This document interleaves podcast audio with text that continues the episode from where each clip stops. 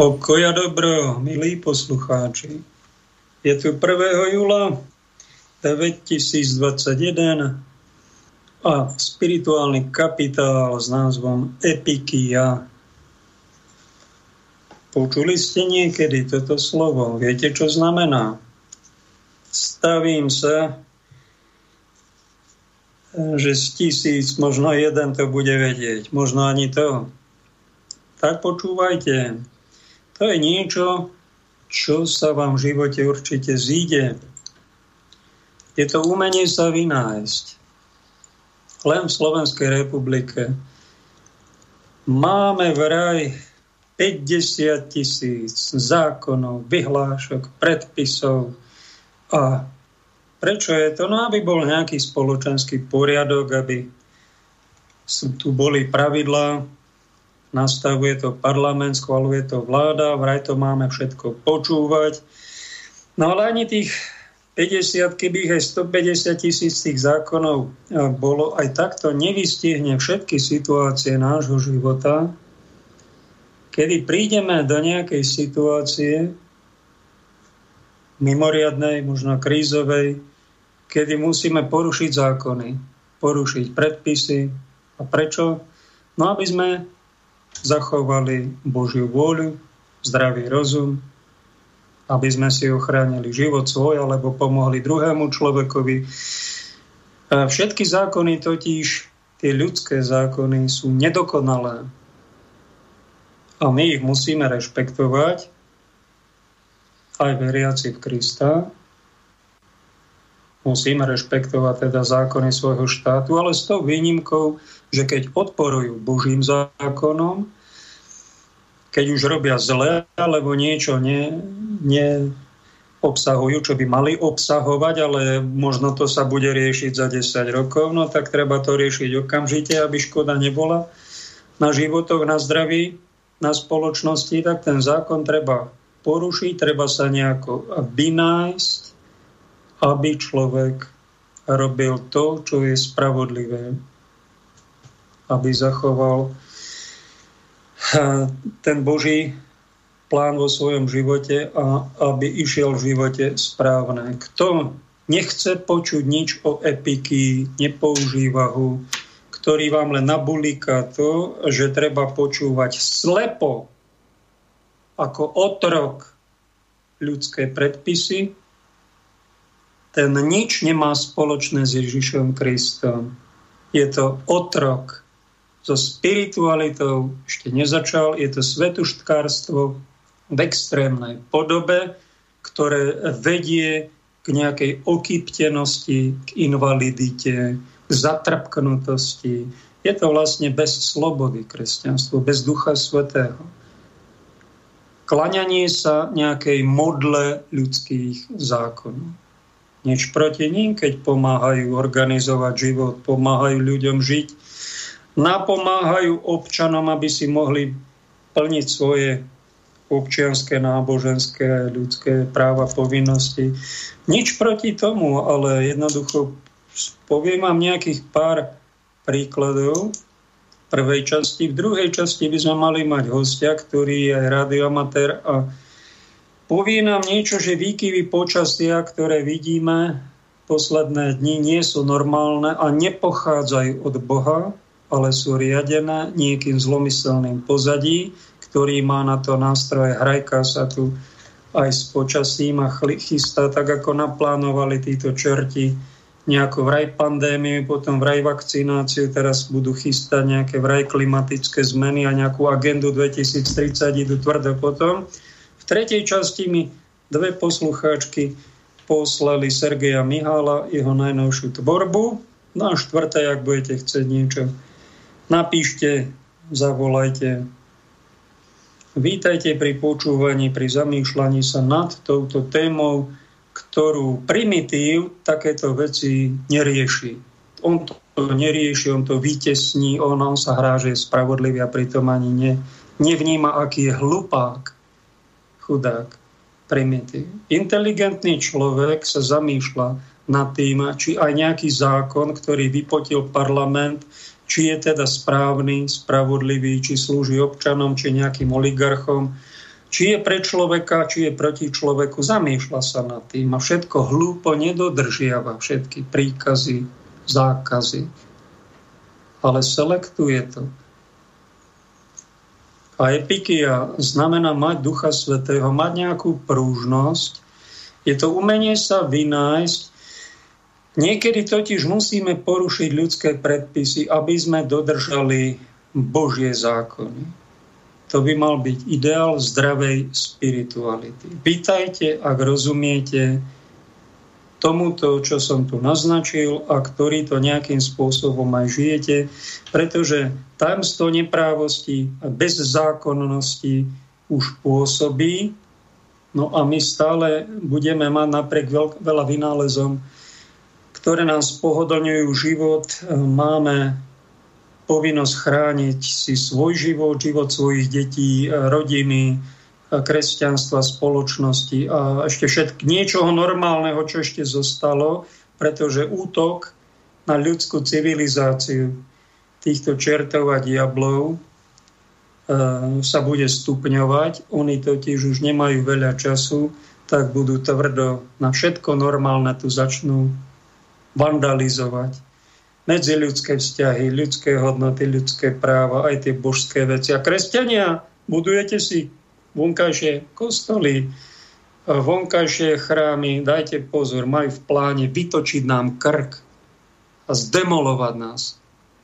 Najprv vnútorne zosmiešniť nás a potom, a, potom a sa vrhnú aj na všetko normálne a Božie, čo tu zostalo. Ak to náhodou nastane, že církev Kristova bude zničená, bude ukrižovaná, bude zdemolovaná, pošliapaná, však aj pán Ježiš to urobil a teda dopustil Boh, Otec, demoláciu svojho syna, likvidáciu, ale pretože on vedel, že za tri dní vstane z mŕtvych a ak to náhodou nebeský Otec dopustí demoláciu všetkých slušných hodnôt na tejto planéte, všetko normálne a kresťanské, čisté, poctivé, slušné, zniči, bude zničené, pošliapané, no tak to vedzte, že to bude pravdepodobne za vlády Antikrista, ktorá je pred dvermi a ak to Boh dopustí, iba preto to dopustí, pretože on vie, že všetko, celá planéta,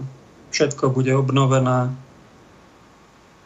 a všetko bude vzkriesené. Normálny život v Božom kráľovstve sa začne a to bude vlastne skúška na to, či v tých tlakoch, ktoré na nás temné sily vyvíjajú, či obstojíme, či dáme prednosť Bohu alebo diablovi, či zachováme vernosť nebu, alebo pustíme do gatí a Boha zradíme, zaprieme.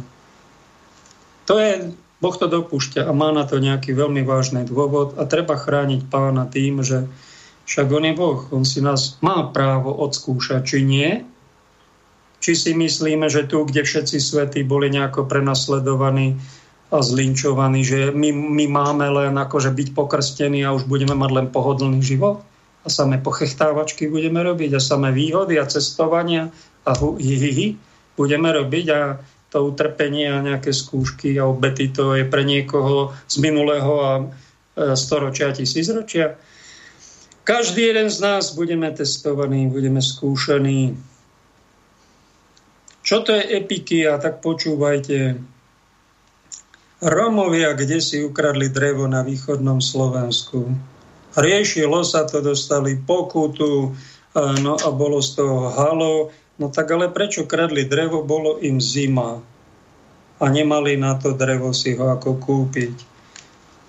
Boli proti, za, proti všelijaké reakcie, odsudzovačky, kádrovačky, aj aj také pochopenie pre to, čo na to pán biskup Tondra, pán profesor morálnej teológie, biskup Spišský blahej pamäti povedal takto. A ja to len zopakujem. Ak Slovenská republika sa nepostará o svojich občanov a nedodá im základné potraviny alebo prostriedky na slušný, dôstojný život, tí Romovia majú právo si ísť ukradnúť drevo do lesa a zakúriť si. To je katolícka nauka a to sa volá epikia, vážený. Keď to, to povedal na Rómov, čo im bola zima a čo majú povedať ľudia, Slováci, ktorí nemajú, okradli ich exekútory o bývanie, alebo sú také šialené exekúcie, že niekto dlží tisíc eur komu si a oni exekútory z toho spravia 20 tisíc eur. Jeden sa takto obesil, takto vyriešil. No tak epiky a slovenského občana je 4 milióny tých exekúcií znamená neplatiť tie šialené trovy. Neplatiť. To je tá epikia. To je mravné správanie. Pretože ak by ste vy zaplatili z tisíc eur dlžoby 20 tisíc eurovú pokutu alebo 19 tisíc eur, to je nemravné, nehorázne, diabolské, neľudské. A mnoho ľudí to cíti a túto epikiu vo svojom živote používa. A nemá absolútne žiadne výčitky svedomia. Pretože koná správne. Výčitky svedomia by mala mať vláda, by mal mať parlament, poslanci a ministri. Za to, že do takejto situácie priviedli milión ľudí šialenými exekúciami. Církev by mala zautočiť na toto diabolstvo lakomosti. Bohatých voči chudobným. Keď to nerobí, ako keby bola na tých strane tých bohatých. No ale církev však pravda to není len pápež alebo nejaký biskup alebo biskupský zbor církev, to sme pravda všetci. Tak nejakí tí ľudia z církvy pokrstení a ja sa ozývame, čiže církev nemlčí. Ale tí neverní, ktorí do tej církvy patria a čušia, o žiadnej epiky svojich veriacich nepoučia, tých, ktorí páchajú bezprávie, nenapomínajú, no tak čo, budeme na nich kričať? Pripomeňme im a ja im pripomínam tu v každej tretej relácii, budete za tie neprávosti pred Bohom zodpovední. Niečo také ako epikia máme aj v katechizme pre mladých, Jukat sa to volá, ktorý má takú aj pre mladých aj taká žltá, aj taká modrá sociálne veci. A tam je spomínaná príbeh z vojny druhej svetovej v Nemecku, ktoré prehrávalo, najprv vyhrávalo, potom prehrávalo za Hitlera, prehralo tú vojnu, ale tam bolo, bola zima a vo vagónoch bolo uhlie. Ľudia, ľudia doma mrzli. To úradníci štátni im nedodali to uhlie, nehali to kde si vo vagónoch kardinál Falhauber, tu si zavolal, prikázal veriacím, choďte si zobrať to uhlie a zakurte doma sebe a svojim deťom, aby ste nezahynuli. To je morálna povinnosť. No ale to je krádež, povedal by niekto. Áno, je to krádež, ale presnejšie povedané, je to svetá krádež. A to je epikia. Tu musíme niekedy použiť na to, aby sme prežili. Keď nás neriadia ľudia dobrej, dobrej vôle, alebo nejakí darebáci, ktorí si tam prihadzujú každý rok nejaké tisíce eur pre seba a vydlabú sa na stá tisíce svojich chudobnejších obyvateľov. Nemajú čas naši páni riešiť tieto šialené ex. Nemajú čas. Budete za to zodpovední a budete sa strašne hambiť, že ste to neriešili. Ľudia, bránte sa. Keby nám prišlo taká, taká vec, že očkovaní tu budú neočkovaní a keby náhodou na nás neočkovaných už nikto nebránil, nedali by nám ani potraviny, a vypli by nás a rehotali by sa z toho, no tak máme právo ísť do potravina bez zaplatenia alebo do nejakého skladu si zobrať a najesť sa.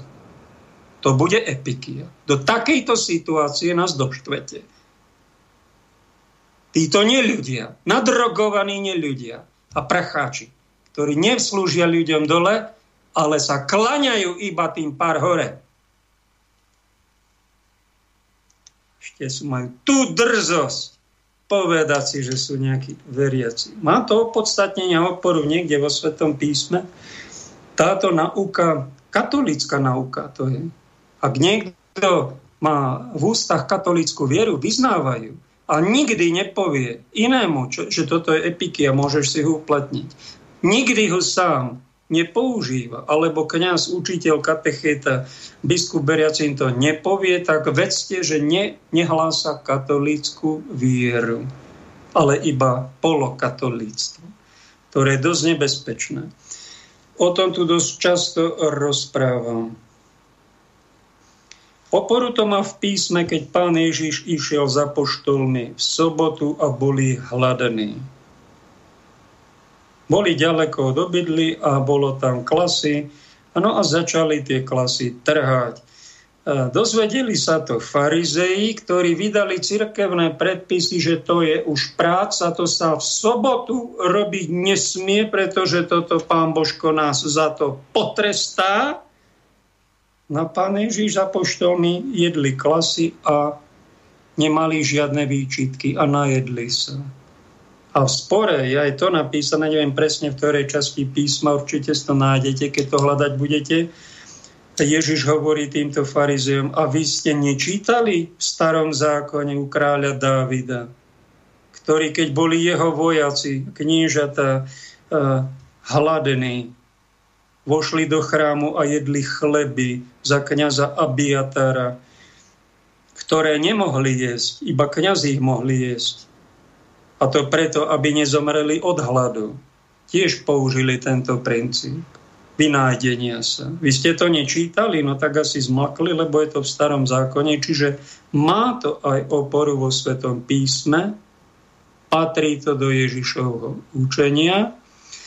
No a my, ktorí stvrdíme o sebe, že sme katolíci, tak si nás preverte, lebo mnohokrát ani my nepoznáme a neuplatňujeme katolícke učenie, ani iných neupozorňujeme, e, že aby sme mali radosť zo života, my máme právo niekedy, nie právo, aj povinnosť použiť epikiu, tento princíp správneho poriadku, a z morálnej teológie, ktorá je správnym konaním, ktorá neuráža Boha, ktorá pomáha človeku a ktorá nám neprináša výčitky svedomia, ale takú radosť, že sme nejakú situáciu prekérnu, mimoriadnú, nebezpečnú, nejako pomocou Ducha Svetého a nejakého dôvtipu vyriešili vo filme Všetky moje deti, ktorý išiel, duším, v roku 2014, bol som na ňom v Banskej Bystrici, tam v Európskej, v Európa, tak shopping centre, bolo tam dosť ľudí. No pamätám si, že v tom filme Maroš Kúfa bol ukázaný, že okrem toho, že sa stará v Žakovciach o tých svojich 360-70 ich tam má, tak chodí občas ešte aj medzi Rómov a pomáha v okolitých dedinách riešiť ich situáciu. A rieši to tak, tam to spomína v tom filme, e, že majú, snáď ste to všetci videli, či na obrázku, alebo vo filme, alebo v realite, že oni žijú v nedôstojných podmienkách občania Slovenskej republiky. No tak on sa rozhodol, že im, tie, že im tam vystaví nejaké domčeky a sám hovorí, keby som to mal vybavovať po úradoch a chodiť a trvať to bude pol roka a nedajú mi povolenie, dajú a všelijaké obštrukcie budú robiť a peniaze budú na výkup a také. Jednoducho my sme tam prišli, za 3 dní sme postavili múry, zistil, že do 4x4 metre nepotrebuje, tuším, ani stavebné povolenie a postavili im domčeky a zbúrali sa tie ich, mm. tá ich osada, tie nedôstojné baraky, v ktorých trávia čas, ktorých vybehávajú neraz potkany. Tak to je epikia v praxi a za toto je kňaz Marian Kufa, národný hrdina, mal s tým opletačky aj pred políciou, súdy, udali ho a vždy mu to nejako povedali, však on koná v prospech človeka. Úrady sa mali dávno o toto postarať. Dozvedel som sa vám, ako terajšia vláda, keď bola v opozícii, pán Matovič vykrikoval Ficovej vláde, že ukradli ste 2 alebo 3 miliardy eur za rok. Vy zlodeji, Fico chráni zlodejov, no tak preto mafiu a ľudia ho tam preto zvolili. A, a čo ste vy urobili, pán ex-premiér a minister financí? Dopočul som sa, že všetci tu vyprodukujeme za celý rok, všetci 16 eh, miliard eur a vy ste okrem toho ešte zobral 13 miliard. Ste tam asi rok v tej vláde, tak nejako. Sekera 13 miliard. Teraz rozdávate 333 eur deťom. Veľmi dobre, ale to bude len možno nejaká miliardička, čo rozdáte. A tie 12 miliard to ste kde dali? Tu všetko je položené. Ľudia, podnikatelia, živnostníci a ľudia mnohokrát krkajú biedu a zase tí biední zase len zbohatli, ešte viac a chudo, bohatí zbohatní a chudobní chudobnejú a taká sekera tu prišla, že my sme tu všetci mali dostať zadarmo bývanie, jedlo, aj dopravu, ešte aj wellness. Toľké miliardy. Kde to je? Prejedené, preplitvané, pretestované. Kristové rany takéto šialené zadlžovanie krajiny. Čo o to išlo? Celá tá vraj pandémia bola o tom. Sa štáty takto zadlžili ako Grécko pred kolapsom. A potom boli z nich poslušní pudlíci moci pánov tohto sveta. A my, to, my vás máme poslúchať aj všetky vaše predpisy na slovo. Tak my vás nemôžeme brať vážne.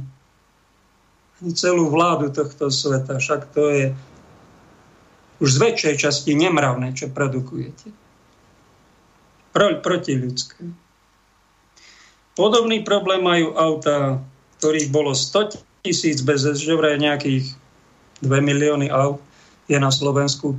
Čítal som sa, že okolo 100 tisíc nemalo STK, ja neviem, či to je už 200 alebo 300 či 500 tisíc aut bez STK, moje tiež medzi nimi a jazdím, viete prečo?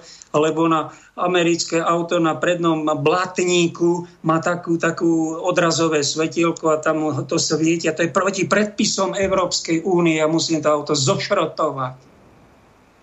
Kvôli tomu, že nesplňa normy Európskej únie. Kvôli takýmto prkotinám. Beriete chudobným ľuďom ich auta. A oni ich musia odhlasovať alebo jazdiť na čierno. Prečo jazdia? No tak, lebo to je epikia. Pretože nemáme svedomie to auto zhavarovať, aby vybuchlo a ísť zobrať falošne peniaze do poisťovne. Nemáme na to svedomie a nemáme ani svedomie na to, aby sme tie auta ničili, likvidovali za to, aby ste si vy, boháči, mohli jazdiť tak na tých svojich zadok vyvážať na tých svojich čertových kočoch. Takto likvidujete jednoduchých, slušných, pracovitých ľudí. A není vám hamby. Nemá vás kto pokarhať. Cirkvy sú jednotné, majú rozličné učenia, ale skoro všetky sú jednotné v tom, tým bohatým prcháčom nepovedia beda vám. Nikdy počas celého roka za nič možno niekým BDV, Ferizi, nejazykaníci, BDV. No tak občas to niekto aj skúsi, ale takýmto tónom. Ale takým tónom ako prorok žiadna církev. To znamená, všetky sú skorumpované. Všetky sú na strane boháčov. Čo je výnimka. Čo sa ozývajú. A tiež sú súčasťou církvy. Ďalšia epikia je, niekto si zlomil nohu, tam trpí skuvíňa, po, volá o pomoc. Tam by niekto aj prišiel autom, by ho chcel zobrať, sanitka ešte neprišla, len je tam zákaz vjazdu. No tak teraz, tam je zákaz vjazdu, ja tam nemôžem ísť, vy musíte skúvíňať ďalej a zomreť v tých bolestiach. No nenapadne vás vojsť do toho zákazu vjazdu okamžite pomôcť to, to s dolámanou nohou, naložiť ho zaviesť ho do nemocnice a keď prekročíte rýchlosť, nemáte absolútne žiadnu žiaden hriech, len dajte pozor, aby ste ho doviedli a neoblížili ostatným. Toto všetko patrí do fenoménu epiky a snad ste pochopili, čo som vám tým asi chcel povedať. A keď vám príde, čo vám určite príde v tomto šibnutom svete, pretože tu šibnutosti sa už dostávajú do mainstreamu a do normál, do parlamentov, do vlád, a už aj do vzťahov. Tu šibnutosti zavládnu, devianti budú tancovať a slušní ľudia budú stále smutnejší, stále vydesenejší, stále na okraj vytláčanejší. Ešte jeden príklad vám poviem z praxe, ktorý prekvapivo urobil pápežský almužník Konrad Krajevský, ktorý bol dlhé roky za pápeža Jana Pavla II. takým hlavným ceremoniárom. Pri tých svetých homšiach, eh, tak sme si ho pamätali. On sa vám dostal za pápežského almužníka a čo vyviedol? Talianské médiá ho prepierali, pretože v jednom dome palácového typu v centre Ríma je 400 ľudí alebo 500 aj s deťmi a prestala tam dodávať energiu elektrárenská spoločnosť. Patrí to finančnej bankovej skupiny Finnat, ale tá na to dlabe, tá to odloží. Tá tú budovu neháva opustenú. Tak oni nejaká aktivisti zo združenia Spin Time Labs ju okupujú už od roku 2013. Poskytujú v nej ubytovanie rodinám bezdomovcov, prevádzkujú tam jedálen, divadlo, remeselný pivovar, stolárskú dielňu, priestor na skúšky hudobných kapiel, usporadové tam rôzne spoločenské aktivity. Dodávky elektriny do budovy prerušili 6. mája 2019 z dôvodu nezaplatených účtov v celkovej výške 300 tisíc eur. Obyvatelia sa oby, domu sa obrátili na radnicu mesta Rím, aby im pomohla Neriešilo sa to, prišiel tento pápežský kardinál, bývalý elektrikár z Polska, Konrad Krajevský, predseda charitatívnej nadácii, prišiel do toho domu v sobotu na návštevu, zišiel do šachty a elektrínu zapojil. No však to je protizákonné. Zapojil, aby pomohol tým ľuďom prežiť v cudzej budove ktorú sa nikto nestará. Volá sa to squattering, tento šport. Pretože sú prázdne budovy aj v Bratislave, aj Prahe. 10 ročia aj tu v Tatrách, nikto sa o to nestará a ľudia nemajú kde bývať s deťmi. Poslanci na to nemajú čas. Strašné. Tak to riešia takíto aktivisti a kardinál prišiel, zapojil a povedal, viete čo, ja som pracoval ako elektrikár a keď príde za to pokuta, lebo to je tam na úrovni vraždy, takéto porušenie zákona, plombu on porušil, no tak nech mi pošlu pokutu. Solvini, ten sa ohradil, no ale treba zaplatiť aj 300 tisícovú dlžobu. Na tú to už neviem, ako dopadlo, ale prišla tam policia, prišli tam, že, prišli to tam riešiť, ľudia sa do takého živého živého kolesa tam zjednotili a zabránili, nemohli tam prísť a takto nejako sa to vyriešilo. Vzniknutú situáciu vyhlásili kardinála Krajevského a pápeža Františka za čestných členov svojho združenia. Potom ako kardinál znovu pripojil dom k elektrickej sieti, anomáliu zistila aj elektrárenská spoločnosť, ktorej technici prišli na miesto aj s políciou, aby znovu prerušili dodávky elektriny. Svojho zámeru sa vždy vzdali potom, ako obyvateľia vytvorili živú reťaz a zabránil im v prístupe domu. Takto máte epikiu požehnanú pápežom Františkom, kardinálom Krajevským, ako doporučenie pre všetkých ľudí dobrej vôle, ktoré nepotratili zdravý rozum, dobré srdce, ľudskosť, ktorí takto inteligentne, dôvtipne bojujú proti nehoráznej neľudskosti boháčov tohto sveta, ktorí nevidia svojich spolublížnych ich problémov, a nič pre nich neriešia, len sa oháňajú nejakým zákonom, pokutami a nič iné oni nevedia. Týchto ľudí treba takto možno aj zastaviť. Dáme po pol hodinke pesničku, vytočíme po nej hostia.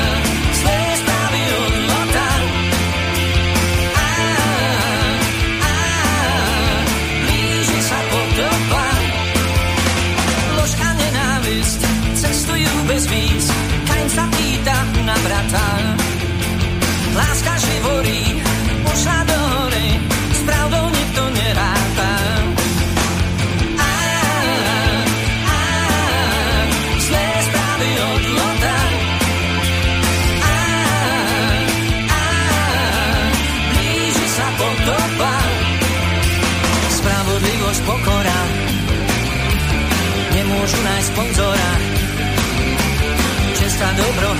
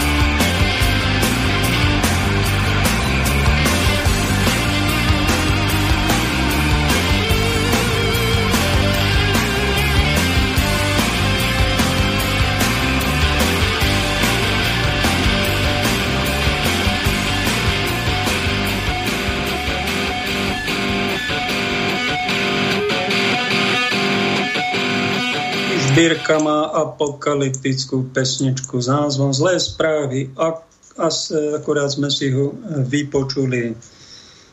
Si tam, brat Ľubo? Halo. Halo, halo, serus, bratu. Počujem ťa, bratu. Poslucháči milí, tak máme, máme hostia, ktorý nám niečo povie o počasí. Ak sledujete trocha správy z celého sveta, to není len tornádo na Južnej Morave, záplavy šialené v Indii, Číne, strašná potopa vo Švajčiarsku, šialené dažde Francúzsku, Nemecku, hrôza po celom svete a my si myslíme, že pán Boh sa hnevá ale po, po, vypočujeme si niečo, čo bude asi za tým. Vysvetlí nám to, brat. Dobrý deň, prajem. Pozdravujem všetkých e, poslúchačov Slobodného vysielača. Nech sa nachádzajú kdekoľvek na tejto zemi i mimo zemi. Verím, že tento signál pôjde ďaleko od nás. Takisto teba zdravím, brate, všetkých tam v štúdiu, ktorí sa nachádzate. Ty si aj radioamatér. No, pravda, pravda. Ja som radioamatér a venujem sa... uh, prosím? Koľko sa tomu venuješ? No, Pálko, ja sa tomuto venujem v podstate od malička ešte, ešte za čias tvrdého komunizmu, teda e, všetkého zlého, čo bolo vtedy spôsobeného, ale práve, že to je naopak. Keby nebolo ich, tak e, tu není ďaleko veľa vecí, ale na to sa nebudeme teraz vyprávať. Ja som chodil do, do Zviezarmu, to bolo združenie teda zájmových činností. Boli tam aj leteckí modelári, boli tam radiomatérii, boli tam. Kadejaké inakšie zaujímavé krúžky a ja som sa teda dostal týmto uh, kryštálkam, vysielače, príjimače, uh, lomenie radiových vln a tak, fakt ma to zaujímalo, takže od útleho detstva dá sa povedať, oh, od 8-9 rokov sa tomu venujem, tam som začal, hej, to už je taký ten týždeň naspäť. Jednoduchý človek povie, pán Božko nás trestá za naše hriechy, čo si na tom bude na tomto názore, ale keď sa na to troška hlbšie pozrieme, tak zistíme, že sú za tým konkrétni vyťuzí, ktorí majú nejaké, e, nejaký harp. Čo to je ten harp, prosím ťa? Vysvetli nám to. Kde sa to no, nachádza? Práve, práve, že čo je to harp? No harp je v podstate, v skratke, keď to mám preložiť, aby tomu všetci rozumeli, tak je to o, vysokofrekvenčná aktívna aurorálna, uh, aurorálne zariadenie na výskum, uh, ináč povedané uh, polárnych uh, žiarí, hej, uh, ktoré uh, ten projekt ide v podstate cez ionosféru. Takže je to výskum, vysokohraničný výskum ionosféry, hej. Tým Čo pádom... ionosféra? Koľko kilometrov nad nami to je? Ionosféra je nad nami, uh, ono to není stabilné, ale takých 500-600 kilometrov nad morom je to, hej? Toľko až? A atmosféra? Ano. Atmosféra, atmosféra, však atmosféra sa skladá z viacerých týchto, týchto vrstiev, hej? Teraz konkrétne čo máš na mysli? Že koľko kilometrov, to som nevedel, že to je 500 kilometrov nad nami. To je dosť vysoko. O, ale to je len, to je len zlo, zložka z tej atmosféry, tam je stratosféra, troposféra a kadejaké tieto inakšie vrstvy, hej? Ionosféra je medzi nimi. O, presne je to 500-600 kilometrov sa toto nachádza, nachádza nad zemským povrchom. Uh, no keď to mám presnejšie povedať, takže sa to začína takto. Najprv je, najprv je troposféra, potom je stratosféra, mezosféra, termosféra, exosféra. Hej, exosféra to už je, to už je zhluk plynov, a kadejakých pár a kadejakých vecí, neviem, to, to nemám celkom naštudované, ale ktoré už hraničí uh, s kozmickým priestorom, hej, takže to tam ide už dostratená. No. A vraj títo veci laserom dokážu nejaký miliónmi vatov do ionosféry vyslať nejaký signál z toho harpu, kde si už vraj je to na, ak si dobre pamätám, na Aliaške. A no, to potom no, robí takéto hrôzy v počasí. No, tento harp konkrétne o ktorom sa bavíme, o, tak sa nachádza, nachádza na Aliaške. Áno, nachádza sa to na Aliaške a je to projekt, ktorý začal, v podstate je to na Aliaške, severovýchodne od malého mesta Gakona, hej, a je to na mieste bývalého OTH radaru. Neviem, k tomu som sa nedopracoval, čo to bol ten OTH radar. Záhadne na internete je popis k tomuto OTH radaru vymazaný, ale myslím si, že to bola, bol taký vojenský projekt. A oni to už len potom dostávali a prerobili k tomuto harpu. No, to znamená, že to je, že to je asi na 13 hektároch, čo zodpoveda približne ploche 460 metrov na dĺžku a 280 metrov na šírku, e, taký obdlžník a nachádza sa tam e, 15 radov po e, 15 radov na držku a 12 radov na šírku, to je dokopy 180 stožiarov, 180 anten. Hej, každý ten stožiar je vysoký vysoký zhruba, neviem, 40 metrov možno v minulosti, tam bolo len 48 tých antén a 22 metrov to bolo vysoké, ale potom to prerobili že vraj a je tam v podstate už 180 týchto stožiarov. Na každom tomto jednom stožiare je v podstate rámová antena. Rámová antena, čo to znamená? Je to, je to drôt, drôt navinutý do, do štvorca alebo do obložníka, hej, o rozmeroch, ja neviem, 20 x 30 metrov alebo 20 x 40, to už ťažko takto povedať a každá táto jedna väža, každá táto jedna antena vyžaruje 20 kW výkonu. Krát 180 je 3600 kW. To je dáka para, to je 3,6 MW. Ťahajú to, uh, ťahajú, ťahajú to 4, 4 veľké generátory z lokomotív, ktoré idú tam na dáky drvoplyn alebo na dáke, na dáke uh, palivo, inakšie ako naftu, skrátka, generujú pre tieto vysielače elektrickú energiu a 30, 30 v podstate vysielačov alebo 30 koncových stupňov obsluhuje týchto 180 antén. Takže to, takže to na každý tento koncový stupeň alebo vysielač prípada 6 týchto antén. Áno?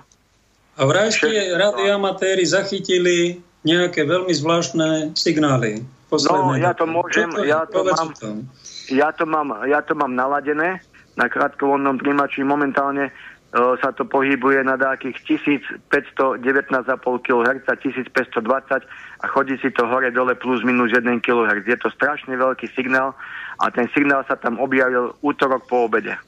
Minulý týždeň útorok po obede. Teda dva dní predtým, ako sa stala tá katastrofa teda v Čechách na Predtým to nebolo také? Nie, nie, predtým to nebolo. Nikto mi to nedokáže vysvetliť.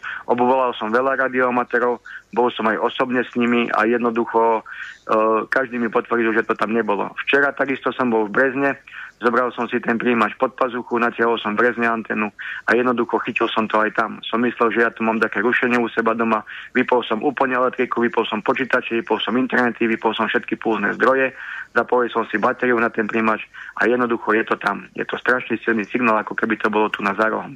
Ja môžem ísť k tomu príjimaču do, do, do miestnosti, kde mám tieto zariadenia a môžem to teda uh, pre... Dá sa to normálne aj vypočuť. Áno, dá sa to vypočuť. Tak nám že... jak to znieje.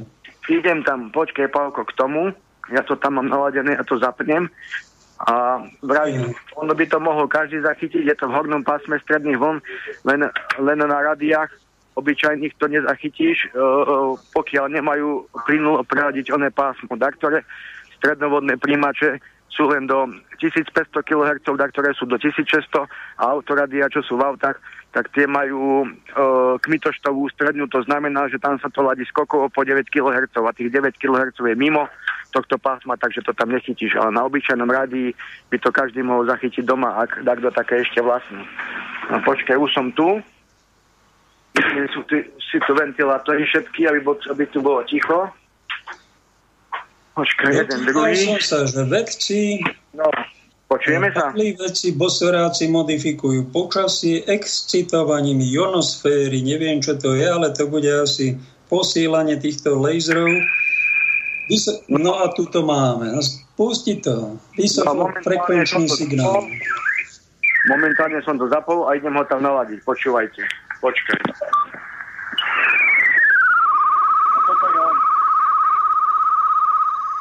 Toto je ono. Počul si to? No teda, tak, takto, má, takto si čvirikajú diablové vrabce. Áno, áno. A ono aj keď odpojím tú antenu z toho príjimača, teraz akože stále ho tam mám zapojenú, teraz ju odpojím, takže pás, pásmo stichlo, hej, trošku si pridám citlivosť a chytím sa toho prstom, toho živého vstupu. Počujete to? No skús. To pípanie tam, to, tam stále je, to znamená... Teraz je to trocha tikšie, ako to bolo? je to tikšie, áno, ale to znamená, že takto tlačí strašne veľký výkon, strašne veľkú paru niekde do vzdušia. Hej, výkon, výkon, ešte vie, výkon.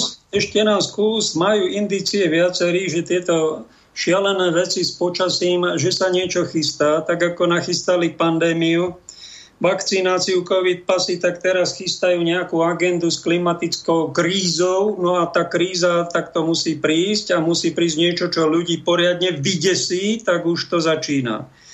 Áno, už to je tu, už to začína. Najprv je e, COVID-19, hej, potom sú takéto ovplyvňované počasia. Tuším sa to volá taká geo, geokríza, alebo dačo, hej. Geofyzikálne zbranie, však to má americká armáda toto ten Áno, geofyzikálne zbranie sú tu, ktoré v podstate uh, ničia tým ľudí, hej, ničia tým prírodu a jednoducho podraďujú si s tým ľudskú populáciu. Tak pár Slovákov sa to snad dozvie a povie to aj ďalším, že to nemusí len pán Božko byť, ktorý sa hnevá, ale sú to títo čertíci a čerti v pozadí diania, ktorí majú strašnú moc nielen vo financiách, nielen v médiách, v tajných službách, ale už riadia aj počasie, preto sa proti ním Trump asi e, bez boja radšej no, odišiel, lebo vedel by, že by tu bola apokalypsa, keby začal, toto, keby toto začal je, proti ním je, robiť. Toto je v podstate program taký, ak poznáš, to je malhusianská teória, hej?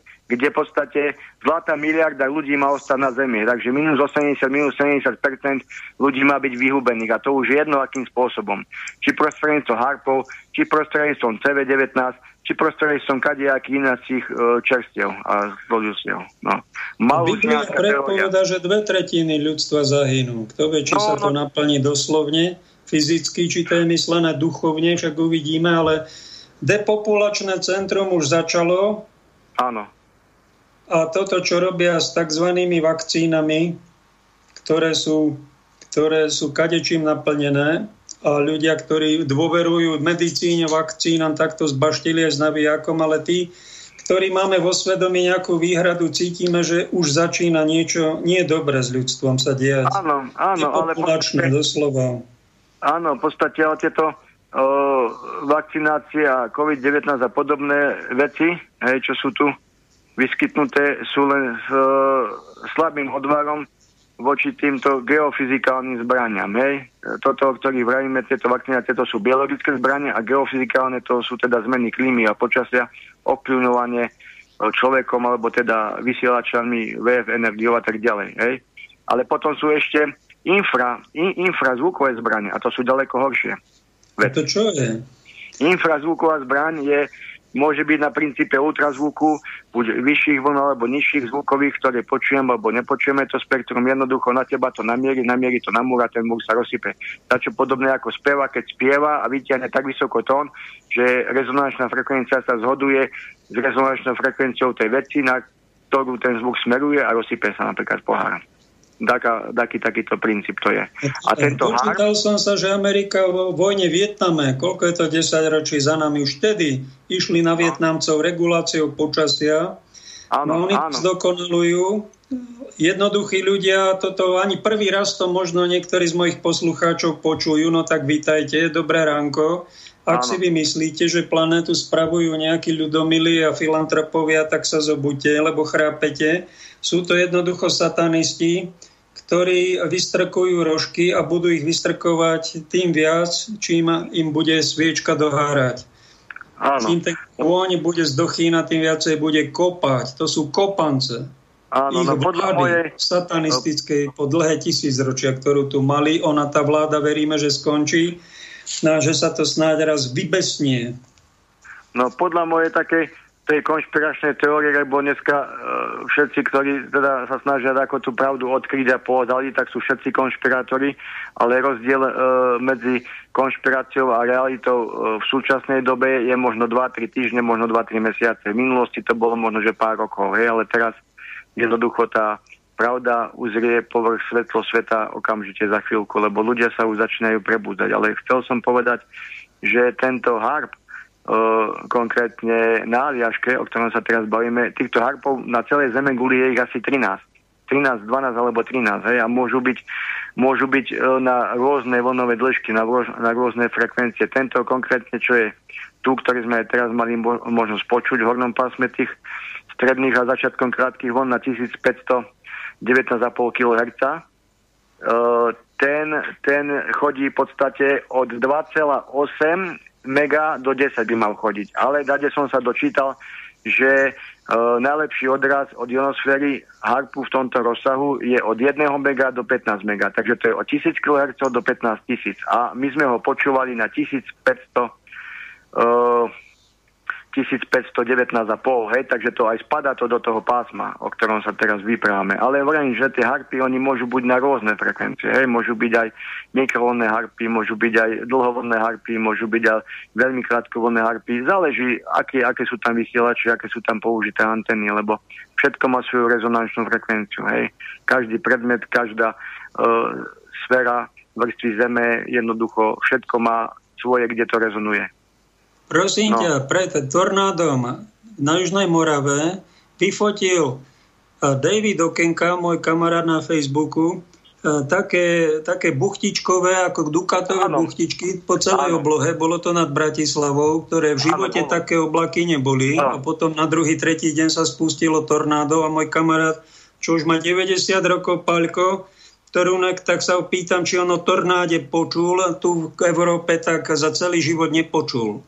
Je možné spraviť tornádo, tornádo takýmito zbraňami? Viem, že tsunami urobili pravdepodobne na Japoncov, potopili im tam za to, že neposlúchali elektráreň Fukushimu. No ale tornádo to som netušil, že aj to sa dá zasiať a vyrobiť.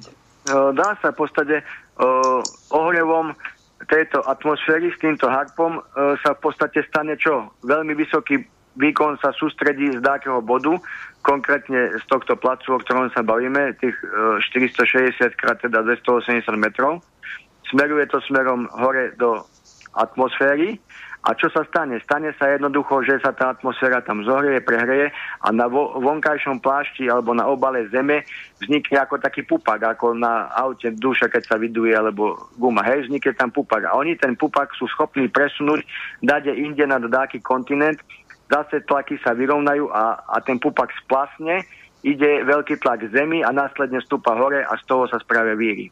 Hej, vzdušné víry. Je, je to rozdiel tlakov. Ako sa ono... môžeme chrániť? Čapicou za lobalu?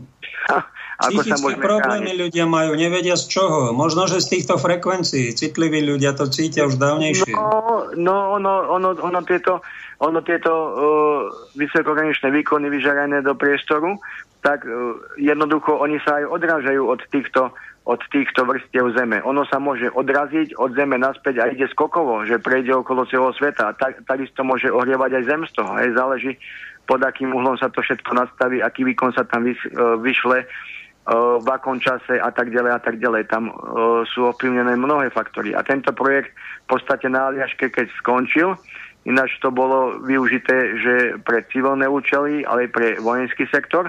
A toto keď skončilo, tak oficiálne to skončilo v roku 2000, 2014, to skončilo a mali byť tie anteny oficiálne povypínané a odstranené. Lenže čo sa stalo? Ostalo to tam stať a dáky ľudia, dáky ľudia, ktorí mali o to záujem, taký Boroš, Soroš a iní títo, tak jednoducho to zrejme kúpili a robia si tam svoju polievku, na tom si tam varia. No. Ináč tento, tento konkrétne HARP stal okolo 250 miliónov do, dolárov v roku 2007-2008 asi. A čo, čo potom bude nasledovať, keď bude planéta rozvrátená počasím? Čo, čo majú za cieľ? Čo je to tá klimatická kríza? Čo no, chcú od to... ľudí? Pre, premiestniť nám sem 200 miliónov utečencov do Európy? Či čo? Čo sledujú? Tak oni, oni potrebujú zničiť v podstate ľudí podľa tej malhusianskej teórii, zničiť ľudí, ale to, čo v podstate oni vybudovali, tak by malo zostať a dosadiť si sem svojich ľudí. Neviem, neviem, ale keď sú takéto výkyvy počasia, veď si videl, čo sa tam v Čechách stalo.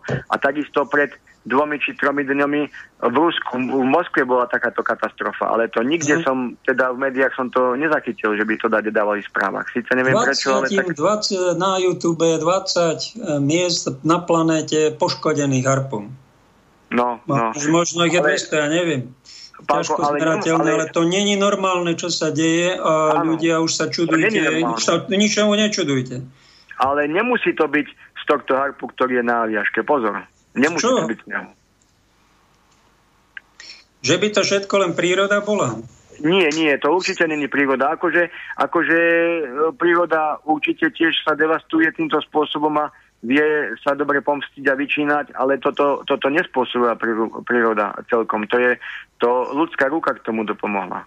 Určite, 100%, 100%, lebo kde tu na, v Čechách, dade na Morave, na rovine sa vyskytne tornádové. Tornáda vznikajú e, v primorských oblastiach, tým pádom, e, že teda pevnina slúžie zohriata, more je chladné, stúpajú hore v prúdi teplý studený, tam sa to spojí a už sa to mixuje. A kde tu na v Čechách? Veď to tam 10 minút bolo a prešlo to a koniec.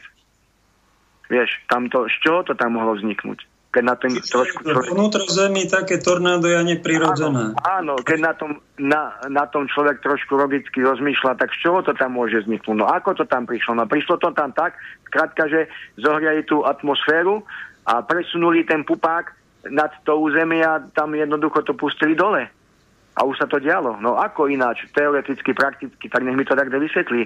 Ja, bodaj, by sme, bodaj by sme konšpirovali, bodaj by bodaj sme by boli sme... hlupáci, bodaj by sme ano. sa mýlili, ale sú tu veľké indície. Áno, áno, veď, veď, veď, veď ja uh, nevravím, že viem všetko, alebo čo, ale ja sa zaoberám s počúvaním rádiových signálov akože dlho, od malička v podstate, teraz už len sporadicky, lebo pravda mám aj inakšiu robotu, ale teraz posledný týždeň nerobím nič iné, len okolo tohto behám. A jednoducho dostal dospel som záveru, že tam ten signál je, čo tam nikdy nebol. A nikto mi to nedokáže vysvetliť. A kde je teraz informačná služba, čo odpočúva frekvencie kanály, ako sa k tomu vyjadri, veď oni musia o tom vedieť. Kaj sa to tam bere? Kaj sa to tam bere? To je, to je sila, čo, čo tam je. Ako mm. bodaj by som sa mýlil, však keď ma e, keď vie takto viac o tom, tak nech sa, nech sa páči, nech ma opraví. Však ako nehovorím, že ale... za upozornenie. Môj Ale ako sú... duchovný človek poviem, ochránim Pána Boha aj prírodu, že nie všetko za, za robí zlý pán Boh, ako si to niekto myslí. No, zlý Boh, no a potom to na chudáka... A čo by sme ešte no. k tomu na záver povedali? No a, no a že keď sa toto deje, tak im to vyhovuje, lebo majú to na koho zhodiť. Na chudáka Boha to zhodia. Nie, však aj dvojičky, keď pali 2000 rokov, tak kto povedal, že Američania? Ja som vedel za pár týždňov, že to bola radiná demolácia. A nie, nie, a po 20 rokoch vzniklo, že áno, áno. Tak akože mm každé krivda, každá, čo sa deje zlo, tak časom vyjde na povrch svetlo Bože. To vyjde, to, to je otázka času, či to vyjde za rok, či za 20, či za 5. Aj toto vravím s týmto, s týmto ohrom atmosféry a tieto harpy a hurikány a vychlice a pôvodne záplavy. To není len tak. To, to Dagdo má v tom prsty, 100%. To nech konšpirujem alebo čo, tak nech mi to takto vysvetlí, že to tak není. Ja ho rád sa poučím teda, nech mi to vysvetlí, ako to funguje. Ale zatiaľ všetky tieto praktické teórie, čo sú v úvodzovkách, vedú k tomuto. Lebo vravím, ja... Ďakujem ti, pán Ľubo, za inštruktáž. No. A dáme pesničku a ideme ďalej.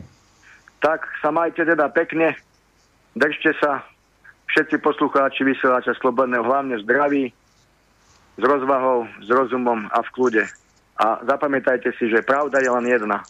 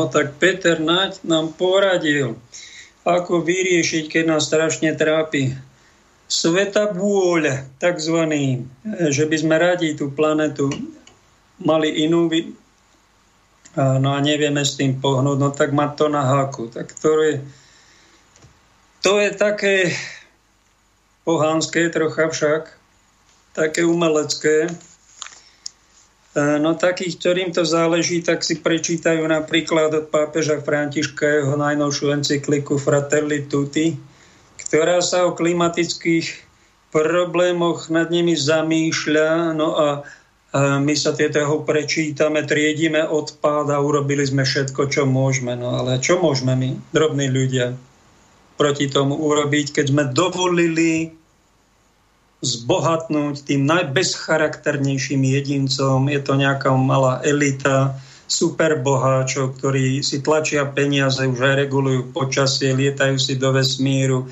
rehocú sa nám tam. A nás to moc netrápilo 100-200 rokov však, no tak si to budeme musieť vypiť kalich horkosti až do dna za ten náš nezáujem, alebo za to milovanie hriechov my totiž milujeme malé hriechy, malé škodoradosti, nerobíme len epikiu, my si prestupujeme Božie zákony a máme z toho škodoradosť, takú malú, no, tak potom sa nečudujte, keď väčšina toto robí, že tam vládne planéte takáto elita, takáto partička, čo má tú škodoradosť trocha väčšiu a robia to, čo robia. No.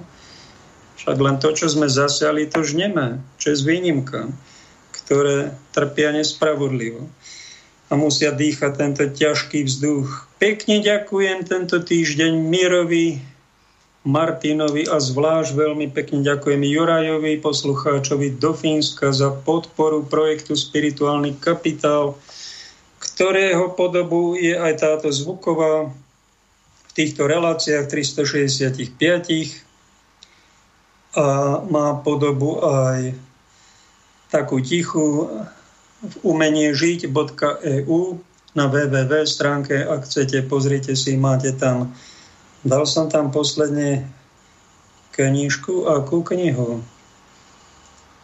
O, o tom, že nenávisť, pán doktor Rosinský napísal knižku, objavil som mu, že nenávisť spôsobuje choroby. Nečítal som mu ešte, ale zamyslím sa. Alebo tam je Art for Sale, taká švagrovi som to poslal, ktorý robí niečo s nehnuteľnosťami. Predávame, ma, predávame za 1,5 milióna eur od Ľudovita Fúlu jeho najväčšiu mozaiku a pán majiteľ hovorí, že by ho vymenil aj za hotel v Tatrách. Ak by ste niekto vedel o nejakom prípadnom záujemcovi, však aj to je práca, je to jeho súkromný majetok v jeho dome podnikateľskom Banskej Bystrici je to tam vyobrazené. Ak náhodou niekto má záujem byť vlastníkom tohto veľmi vzácného umeleckého diela, tak nech sa páči. Nech sa mi ozve, mám tam aj v kontakt a číslo telefónu. Ako obrázok na dnešnú reláciu máme, čo to tam je nejaká obývačka či kancelária a v pozadí je tam dielo Povedali by ste to, čo je za obrus? Nejaký motív na obrus, ale nie, to je Piet Mondrian. Maliar holandský, ktorý pôsobil aj v Paríži, aj v Londýne, zomrel tuším v New Yorku v 40. 1944. Mal aj také klasické obrázky, on ale potom začal robiť takýto štýl. A preto som to tam dal, aby som vás troška povzbudil, pretože ako deti sme malovali všetci, len väčšina z nás na to zabudlo, že na Slovensku nás maluje asi tisíc a tí ostatní sa hambia, že ja som, ja neviem maľovať, ja som zabudol a no skúsi niekedy sa inšpirovať Pietom Mondrianom, ktorý maľoval takéto štvorčeky, obdlžničky, takéto mriežky, vyfarboval to a dal tomu názov neoplasticizmus. A tak sa to zapáčilo niektorým tým boháčom, že začali kupovať jeho originály a dozvedel som sa, že Aj 50 miliónov dolárov stojí jeden jeho obraz. A na ten posledný nedokončený kúpili tam, kde si do galérie do Holandska za 37 miliónov dolárov. Zaujímavé, že akej slávy sa dožili títo maliari. Taký Martin Benka sa dožil tiež veľkej slávy. Sledoval som ho v 90. rokoch, to je koľko? 24 storočie stáli jeho obrazy 100-200 tisíc korún. Teraz stoja 100-200 tisíc eur roku 2021 v galérii v aukčných sieňach a on ich predával za 800 korún. Keď nevieme maľovať tak ako majstri, obdivujeme ich. Môžete si vytvoriť vlastný štýl, nazvite si ho a možno to niekoho osloví. A čo je na tom podstatné, robte, maľujte to ako ikonu. Modlite sa pri tom, vyžarujte na tom detskú lásku, spravte si nejaký obrázok, vlastný originál. Ak niekoho z poslucháčov či poslucháčiek inšpirujem, ja mám originálov zo 50, sú vystavené v jednom priestore vo Vysokých Tatrách. Ak by ste tu boli, tak mi zavolajte. Pôjdeme sa tam spolu pozrieť. A keď nemáte doma žiaden originál, tak si ho vyrobte a keď e, neviete maľovať, tak určite toto zvládnete. Zoberete pravítko, máte nejaké temperové farby, plátno alebo sololit a pekne si tam dajte štvorčeky, kruhy, kosoštvorce, obdlžníky, Piet Mondrian, neoplasticizmus. Úžasné. Úplne zjednodušené a nadviazali na to ďalší Malevič, Kandínsky u nás také obrazy robil Alois Klimos Piešťan a jeho obraz bol vydražený za nejakých 5000 eur. Tiež také geometrické tvary, aj to je umenie.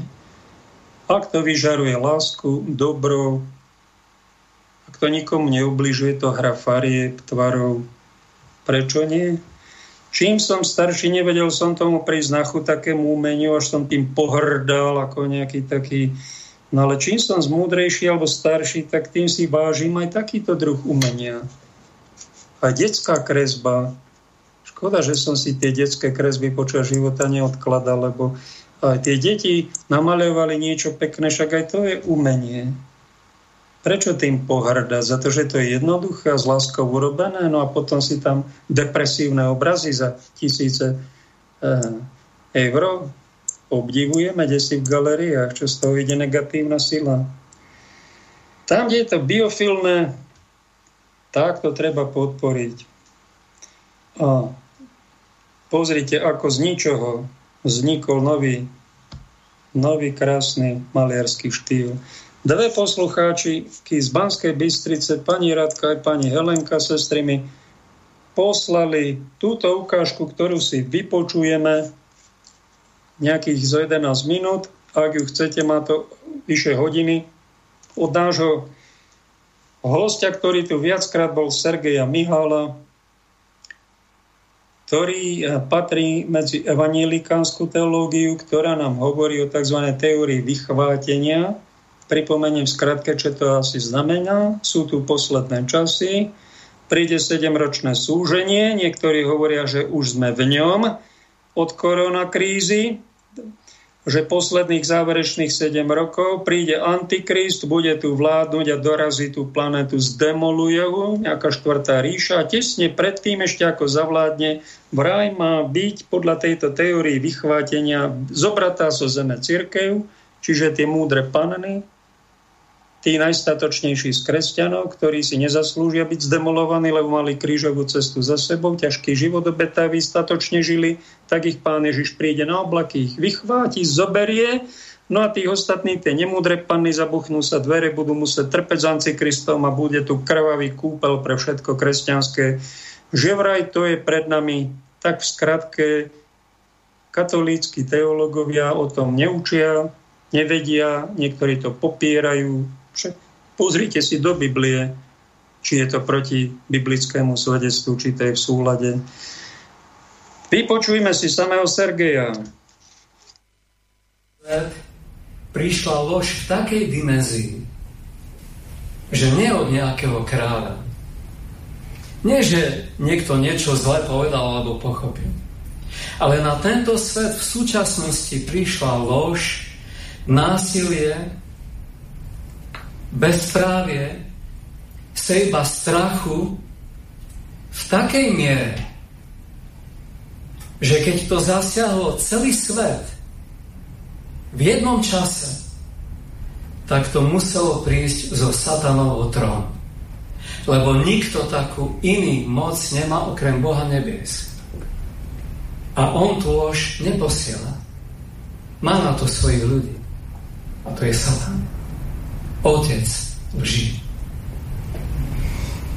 Len otec lží mohol takto oklamať celý svet o tom, aká je záchrana pre tento svet. Lebo tu nejde o to, že je tu COVID-19, že je tu nejaké nebezpečie, že umierajú ľudia. Tu ide o hlavné posolstvo z jeho trónu, čo teba a mňa zachráni. A musíme tú pravdu prijať. A to kvôli tomu, že inej záchrany nie.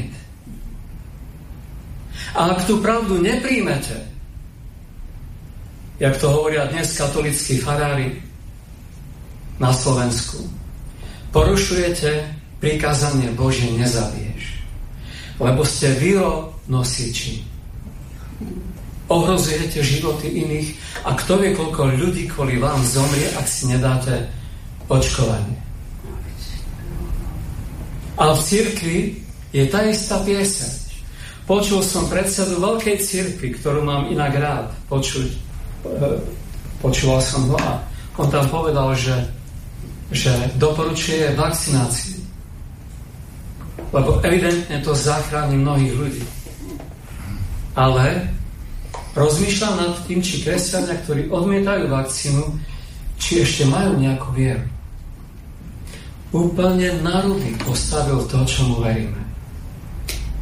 A to myslenie, ktoré prichádza od satanovho trónu, zobral za svoje a učí to vo svojej cirkvi a jeho kazatelia s ním. Viete čo, ja nemám žiaden tým epidemiologov a nie som ani vzdelaný lekár. Ale čítal som, už rok to čítam ako múdri lekári, virológovia. Hovoria, ja si tú vakcínu nikdy nedám, lebo je ušitá horúcou ihlou. Je nedôveryhodná. Lebo nevieme, čo bude s ľuďmi o rok, o dva, o tri, keď si dajú dnes vakcín. Na svete umiera toľko ľudí od tých vakcín a všetko je to umlčované. V Izraeli sú demonstrácie proti vakcínám, lebo toľko ich tam zomiera.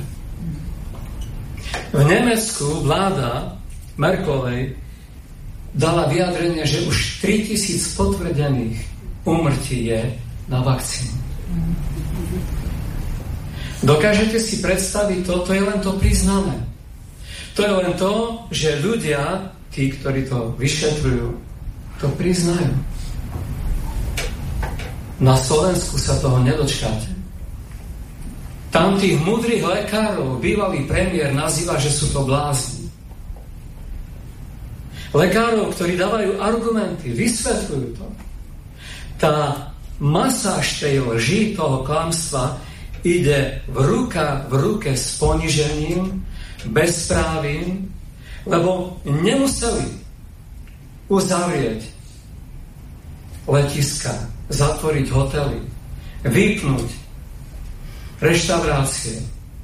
Stačilo, keby dávali lieky, ktoré na to sú.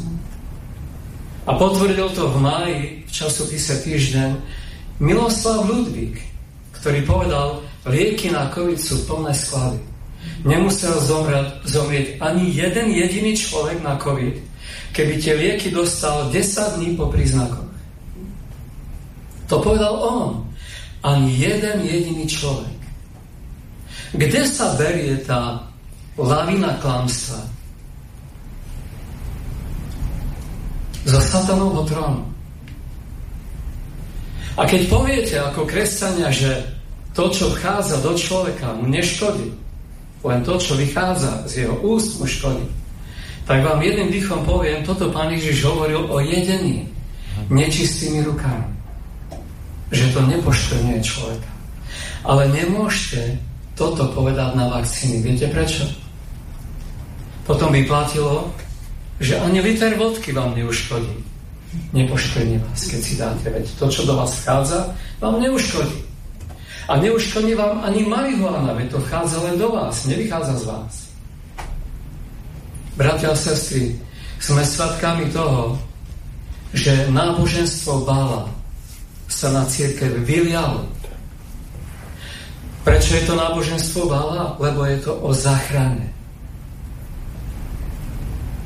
Tu nám prichádza démon, Satan na celý svet ako aniel svetla, ako záchranca. A masíruje, klame celý svet. A církev mu pomáha. Mnohí kazatelia si neuvedomili, jak mu skočili do tejto pásce lží a klasy. A my, keď o tom hovoríme, sme hoaxeri, sme bludári. Ale teraz vám poviem ten korpus delikty a potom na záver niečo najťažšie. Prečo sa Daniel nepoklo- e, prečo sa Sedrách, Mezách a Abednego nepoklonili a prečo sa Daniel neprestal modliť. A prečo bol a prečo je náš postoj k vakcínám s tým stotožnený? Ja si vakcínu nikdy nedám. Aj keď v dávnejších kázniach som hovoril, že ak ma prinútia, tak si ju vezmem. Dnes to dementujem. Nedám si ju, ani keby ma prinútili. Museli by ma zviazať a takto mi ju pichnúť. A viete prečo mám tento radikálny postoj? Lebo verím, že to je obdoba tej pece a tej jamy levou. Keby nám Boh slúbil, že neprejdeme skúškami, že nás nevystaví skúška. Čítajte Žalm 11. Hospodin, ktorý je v chráme svojej svetosti, ktorý má svoj trón na nebesiach, hospodin, jeho oči hľadia, dívajú sa. A jeho výčka skúšajú synov človeka. Oči sa dívajú a viete, čo robia výška? Výčka. Toto robia výčka. Takto sa dnes pán díva na církev. Čo robíme? Čo hovoríme? Akým tónom príjmame tieto Božie pravdy? Ako sa k tomu vyjadrujeme? Ako sa nad tým urážame alebo chválime Boha za poznanie a za milosť? A prečo je tá jama, tá pec a vakcína to isté?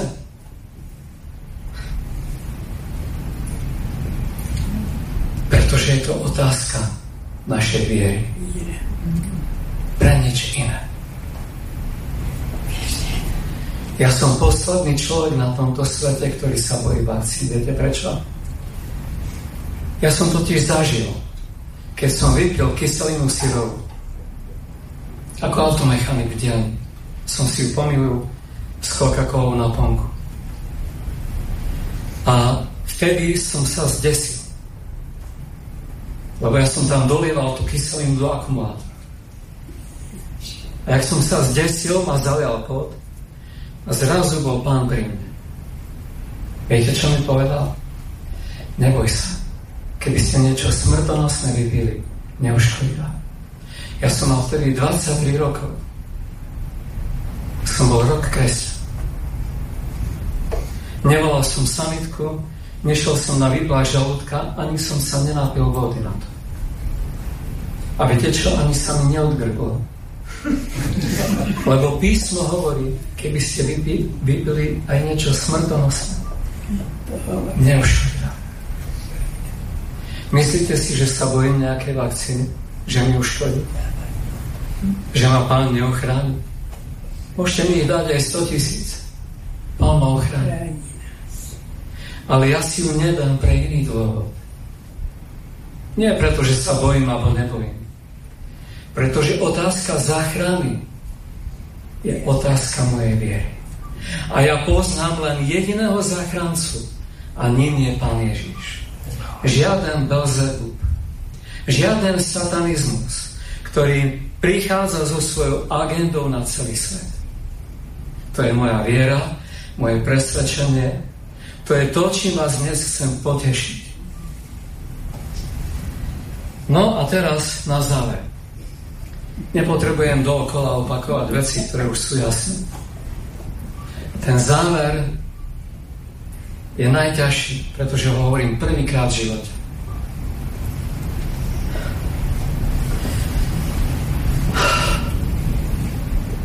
My vieme z písem niektoré fakty. Vieme o tom, že z mora vystupuje šelma, ktorá zotročí, zotročí celý svet tým, že bude dávať ľuďom na čelo a na ruku znamenie.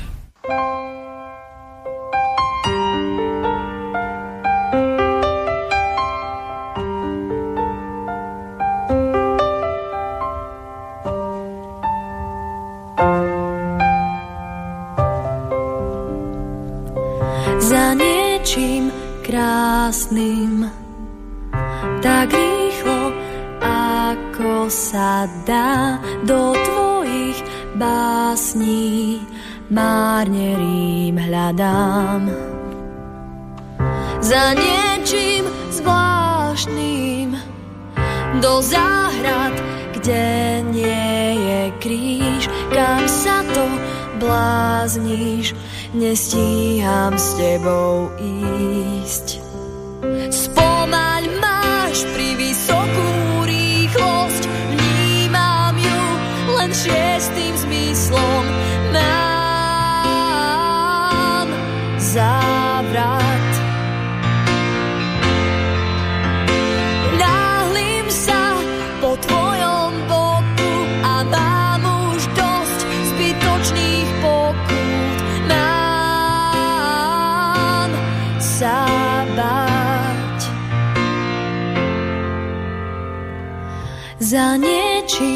Stálym tak rýchlo, ako to dá sa všetko máli aj napriek výhodám. Za niečím bájným do záhrad, kde nie je kríž, kam sa to blázniš, nestíham s tebou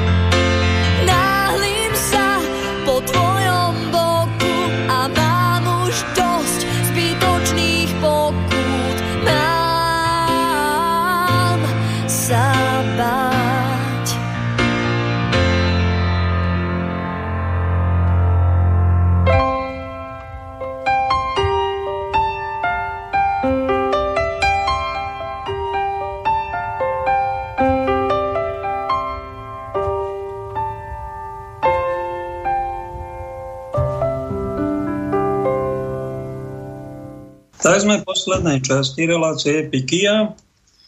Tak sa to u nás v latinskej západnej tradícii volá a v východnej časti cirkvi kresťanskej pravoslávy sa to vraj volá oikonomia, tento istý termín. Je to nástroj milosrdenstva.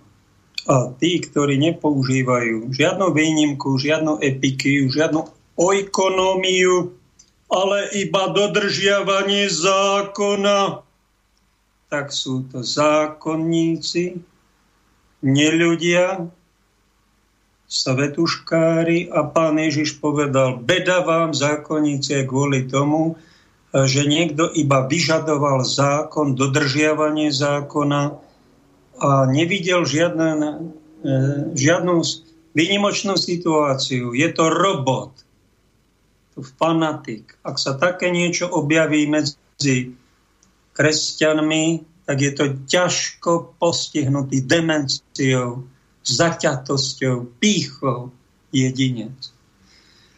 Mám tu zaujímavý citát. Pícha je preto tak katastrofálnym hriechom, alebo obrátenie k nebu robí strašne ťažký. Povedal to anglický učenec John Henwick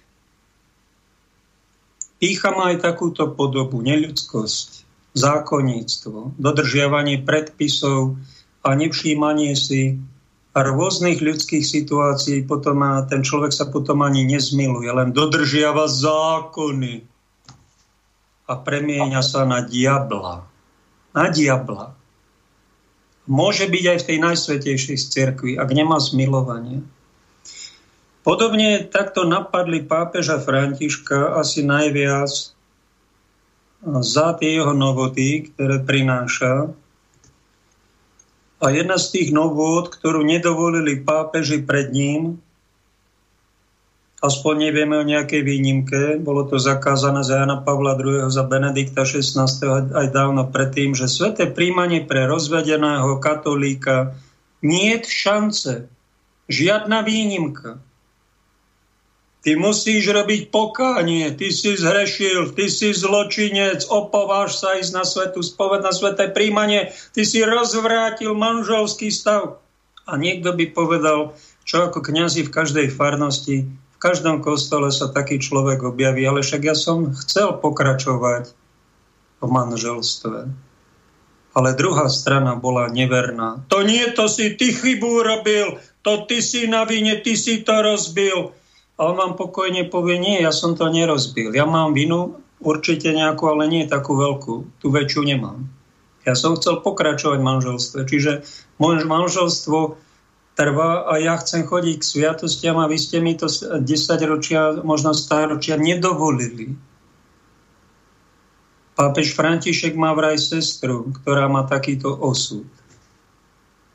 A tak sa nad ňou zmiloval a napísal argentínskym biskupom, a doporučil, že takéto prípady sa volajú irregulárna situácia, že tí ľudia mnohokrát sú pobytí, poškodení, e, kijakom šmarení tou druhou stranou, ktorá sľubovala vernosť aj dobrom a zlom a jednoducho zradila tá druhá stránka. Oni zostali ako invalidi a ešte kope do nich s prepáčením matka církev, že im nedá sveté príjmanie.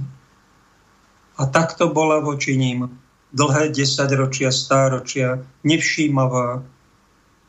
A František to videl, náš pápež, a sa nad nimi zmiloval. A v Amoris Letícia, encyklike, sú takéto situácie pomenované.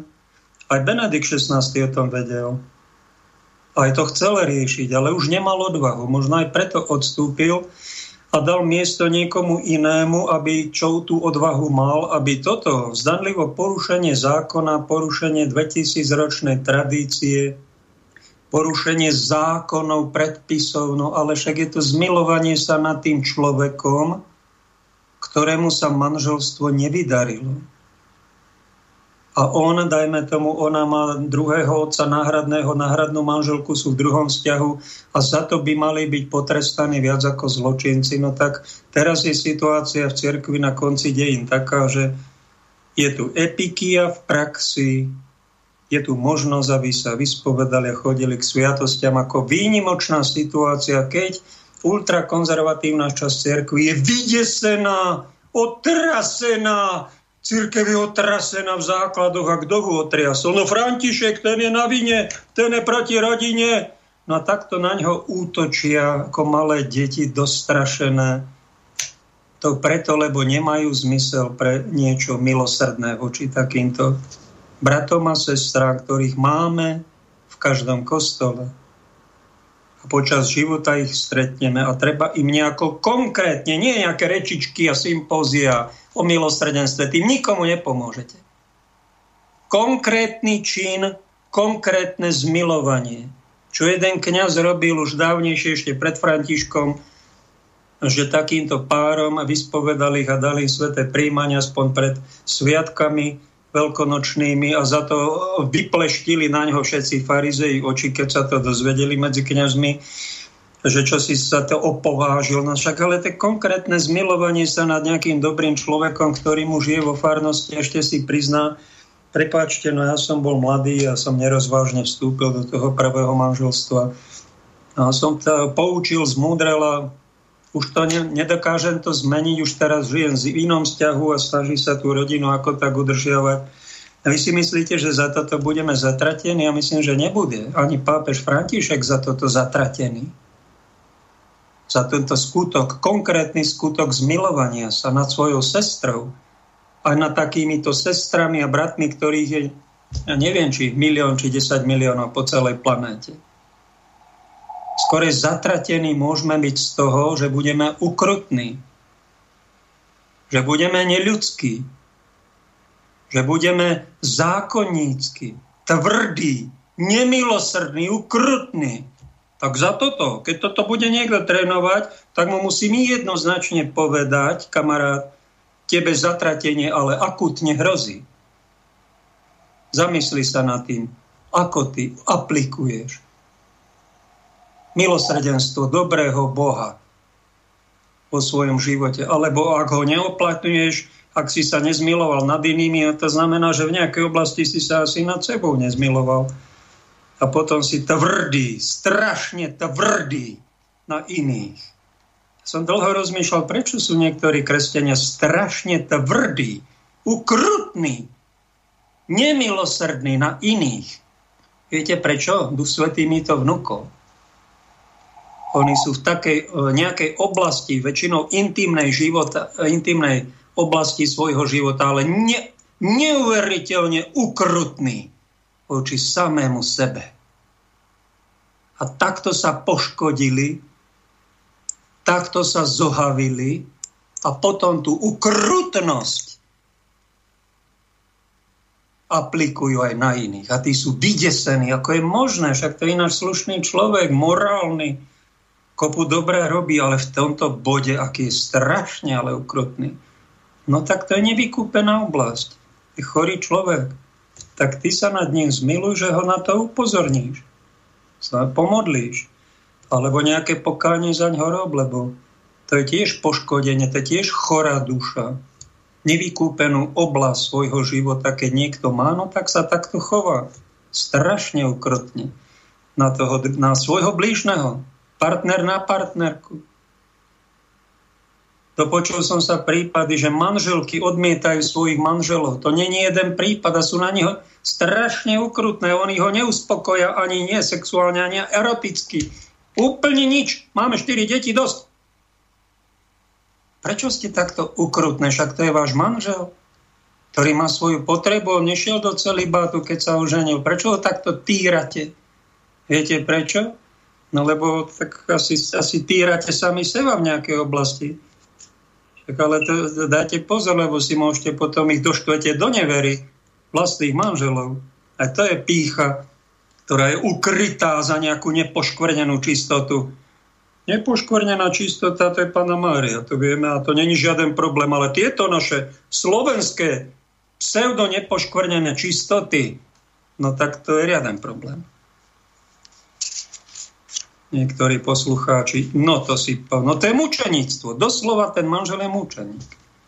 A teraz nejakú epikiu nájdi na to, aby si sa nezbláznil. Ty máš takúto sveticu vedľa seba, máš s ňou deti a ste tam prisahali. Čo som sa pri... Čo som zažil, predstavte si, akú epikiu sobášil som vám, to už je skoro 30 ročia a nechceli tam prisahať. Mladý pár, kresťania, sú sobáš, ale povedali, my nebudeme prisahať, my si žiadame výnimku. Pretože pán Ježiš hovorí, neprisahajte vôbec, keď poviete áno, nech to znamená áno, ak poviete nie, nech to znamená nie. Čo je nad to, je od zlého, my to chceme dodržať verne a prísahy žiadne robiť sme nerobili a nerobiť nebudeme. No tak pripravoval som ich na sobáš, tak teraz čo má kniaz urobiť? No tak ja to nemôžem pánu povoliť, ale musím zavolať biskupovi. Tak som na biskupský úrad rovno pán biskup Rudolf mi to dovyhol a ten sa spýta, a berú to vážne, to manželstvo, tí dvaja? Nerobia si srandu oni? A hovorím, to je jeden z najlepších párov, žiari nad hranom. Z najzbožnejších denne sú v kostole na svetom príjmaní, vedú mládež, zbožní, modlia sa to je jeden z... Ak je to tak, tak dávam dispens a nemusia prisahať. A bola epikia v praxi. Predstavte si. Dostali výnimku. Takto dal výnimku aj niekomu, komu bola zima. Normálne Rudolf Baláš povedal, môže, sa, môže tam byť aj baranici, dávam mu dispens, výnimku. To je krásne, keď otec biskup má aj výnimo, zmysel pre výnimky a takto aplikuje milosrdenstvo. To neznamená, že všetci majú nosiť čapice chlapy. No tak ale zima mu bola, bol plešatý, ochorel z toho, tak mu to dovolil. Tú výnimku mu dal. Alebo si pamätám z práce, na kostole sme obnovovali kostol. Keby zrátal som to, to už bolo ešte, boli koruny. Na hore hroní som bol v jednej farnosti. A keby sme to dali firme, tak e, obnovenie fasády kostola by stálo asi 300 tisíc korún. To, to sme nemali. Ročný rozpočet tam bol okolo 100 tisíc. No tak sme to nejako zbierky hľadali a spravili sme to obnovenie toho kostola svoj pomocne, bez firmy. A keď som to rátal, stálo to asi 70 tisíc. A raz eh, robil mi to nejaký chlapík, ktorý maľoval cez nejakú zdvíhacú plošinu, vlastnoručne namaloval celý kostol. Robil na tom celý týždeň. No a prišla starka od susedov, dala mi 10 tisíc korún. A ja som to mal oficiálne zapísať do knihy, a z toho odviec 20% dáň a poistenie toho zamestnanca. Ale viete čo, ja to ani zapisovať nebudem. Ako mi to pani suseda dala, ja som to domu chlapíkovi dal, tu máte 10 tisíc, vám posiela. Nebo, ďakujem vám, že ste mi to urobili. A to bola epikia v praxi, ktorú som urobila, nemám z nej výčitky. A tak som si na ňu spomenul pri tejto téme Ďalší z zaujímavých citátov od svätého Augustína.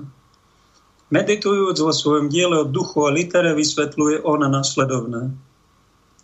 Ako zákon skrze činy bol zapísaný na kamennú tabuľu, tak zákon viery je vpísaný do srdc veriacich. Čo sú teda tieto božské zákony napísané samotným Bohom v našich srdciach? ak nie prítomnosť Ducha Svetého, zamýšľa sa tento veľduch z 5. storočia, ktorý veľmi ovplyvnil teológiu aj filozofiu po nasledujúce stáročie až do dnes. A veru, zákon Boží by sme mali mať zapísaný v srdciach Áno, a ak máme Ducha Svetého, ak nemáme a nevieme, a nevieme sa správne rozhodnúť, tak sa modlíme my, veriaci. Stíšime sa, modlíme, Duchu Svetý, prejď do mňa. A prosím ťa, pomôž mi sa rozhodnúť tejto situácii. Čo mám urobiť?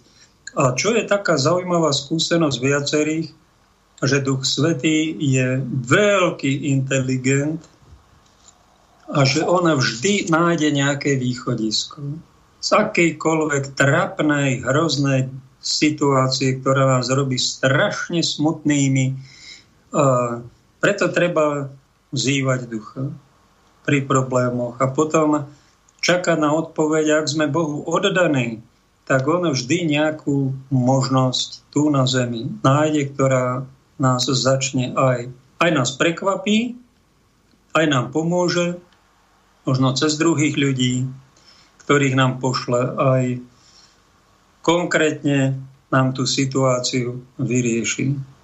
Ak napríklad napadá ma niekomu zomre dieťa, ako toto ja mám vyriešiť? Ako toto ja mám vyriešiť? zúfala matka si trhá vlasy. Však to sa už nedá vrátiť. To je pravda. Tak sa už nebudeme modliť, aj keď dieťa zomiera a neviete to zastaviť, tak sa modlite, keď už, pane, ak to dieťa ty zázračne neuzdravíš, ak má zomrieť, tak mi to daj silu, prosím ťa, prijať. A tam sa, duká, tam sa spraví tá zmena. Keď sa teda nezmení vonku, že to dieťa zázračne sa neuzdraví a musí napríklad zomrieť, a je to skúška tvojho života. Napríklad mamička alebo milí rodičia, že vraj kde si poboskali rodičia také veľmi chore dieťatko a veriaci modlili sa, ono zrazu uzdravelo. Aj také zázraky robí pán, aj také prekvapenia, ale sú aj takí rodičia, že dieťa zomiera, pozvali tam kniaza, som sa mal na to pozerať a pýtam sa pána primára, čo mám robiť, keď takto vôjdem do takej situácie? Ja neviem. On hovorí, treba byť ticho. Treba byť s nimi, mať s nimi súcit. Treba sa tam pomodliť chvíľu. A potom možno netreba veľa hovoriť snáď medzi rečovým povedať, vydržte to, máte skúšku, snáď vám pán požehná ešte ďalšie dieťa. Aby ste ho mohli vychovať, kto vie, aká kliatba aká hrôza sa v tomto dieťatku ukončuje, že ono musí napríklad zomrieť. A my sa s tým musíme zmieriť a nehnevať sa na nebo, prečo to Pán Boh dopúšťa. On vie, on je Pán života. On niečo dopustí a treba veriť, že to má nejaký zmysel, že je to na niečo dobré, že to nebude len ako len tresty, ale však snáď Pán niečo nad, e, s tým sleduje. Ešte sa vrátim k tomu Pietovi Mondriánovi. Zaujímavý to umelec. Tak som našiel od neho takéto vyjadrenie. Tu je také hodnotenie historika jeho diele. Mondrianovo umenie bolo vysoko utopistické, zaoberalo sa hľadaním univerzálnych hodnôt a estetiky. Predstavte si. V roku 1914 vyhlásil. Umenie je vyššie ako realita a nemá žiaden priamy vzťah k realite. Pri prístupe k duchovnému v umení bude človek realitu využívať čo najmenej pretože realita je v protiklade s duchovným. Bol to priekopník tzv. abstraktného umenia, ktorému som dlho nevedel prísť na chuť, ale začínam mu rozumieť, niečo také aj malujem, také geometrické, abstraktné. A keď sa dám dať troška lásky a citu, tak snad to ten obraz bude aj vyžarovať. Ešte v tom citáte, umenie by malo byť nad realitou, Inak by pre človeka nemalo žiadnu hodnotu. Niekedy ten rozhovor s týmito maliarmi ma zaujal oveľa, zaujímali ma veľmi ich obrazy. Sa priznám, svoj pocit, cit pre estetiku takto celý život a obrazy vnímam aj veľmi si ctím maliarov a ako filozoficky ma ešte viac zaujal rozhovory s nimi, ich citáty. Napríklad Salvator Dali vám povedal na závisť, čo je také dosť nepríjemná emócia, negatívna, hriešná. A keď nám niekto závidí, tak, tak sme z toho sklamaní. A on vám povedal napríklad toto.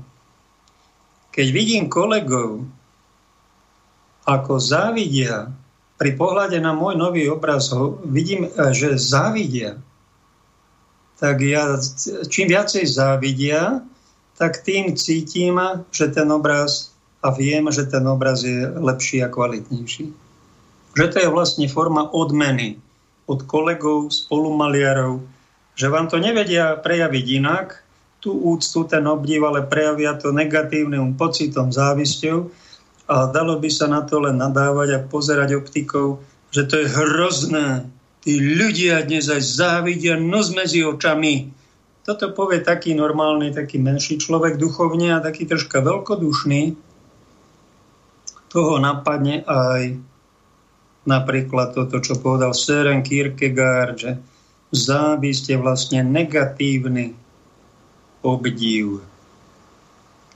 Obdivujeme, ale s nečistým sebeckým srdcom. No, keby sme to srdce mali očistené, tak by sme to isté robili, by sme obdivovali, aby sme sa tešili z úspechu niekoho druhého a prežívali by sme, dopriali by sme mu.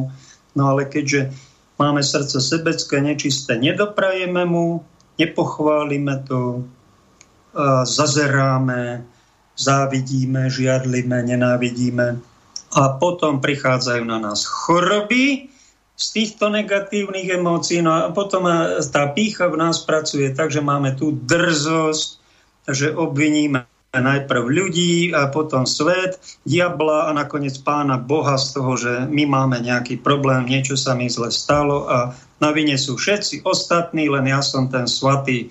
No tak to je základná chyba, ktorú, ak toto niečo robí, ak to takto pravidelne nerobíš, človeče, môj poslucháč, poslucháčka, že takto obvinuje všetkých okolo, tak správ nejakú výnimku v tomto, eh, tomto mlátení prázdnej slamy a skúsa zmilovať na seba, nad sebou, skúsa vynájsť a pozerať na optiku na svoj život aj trošička inak. Čo tu ešte máme? Mám tu nejakých pár poznámok, píšem si tu do, do notesa celý, celý týždeň ako prípravu, dáme nejaký názov a som rád, že Epikia patrí medzi sériu relácií v spirituálnom kapitále. Keby to bola prvá, prvé desiatke, no tak to by bolo podozrivé, že ja chcem porušovať predpisy a vyžívam sa v tom. Aj to musíme dať pozor, aby sme si z výnimky nerobili pravidlá, ale zase sú pravidlá, ktoré musia byť občas vystriedané aj niečím výnimočným. A to je epikia, to je umenie sa vynájsť z prekernej situácie. V kódexe kanonického práva to je právny poriadok pre katolícku církev oficiálne CIC 83. Je posledný z kánonov 1740, neviem koľky, dva, tuším tak nejak. Je zaujímavý zákon vysvetľujúci všetky církevné zákony.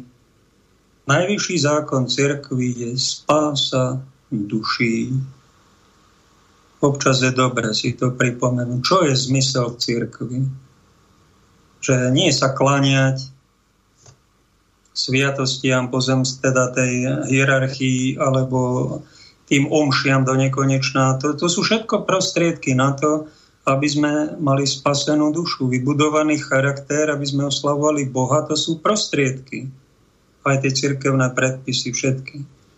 Tým sa nemáme klaňať, tým máme používať na to, aby sme sa dohotovili na anielskú podobu a keď už budeme dohotovení, v ideálnom stave budeme akože charakterní, veľmi statočne nejakých 30 rokov, 40 odrobené, odslúžené, že budeme čestní, spravodliví, statoční, vyčistení v ideálnej podobe, to teraz poviem, no tak už nebudete potrebovať zákony. Ani tie cirkevné, ani svetské budete to mať v sebe a budete nosiť tzv. Boha zo sebou, budete z, chodiť s Bohom, ako je to v starom zákone od Dávidovi na ďalších prorokoch, že chodili s Bohom. No a to je zmysel a byť pripravený na odchod do duchovného sveta, pretože život v tejto realite sa pominie.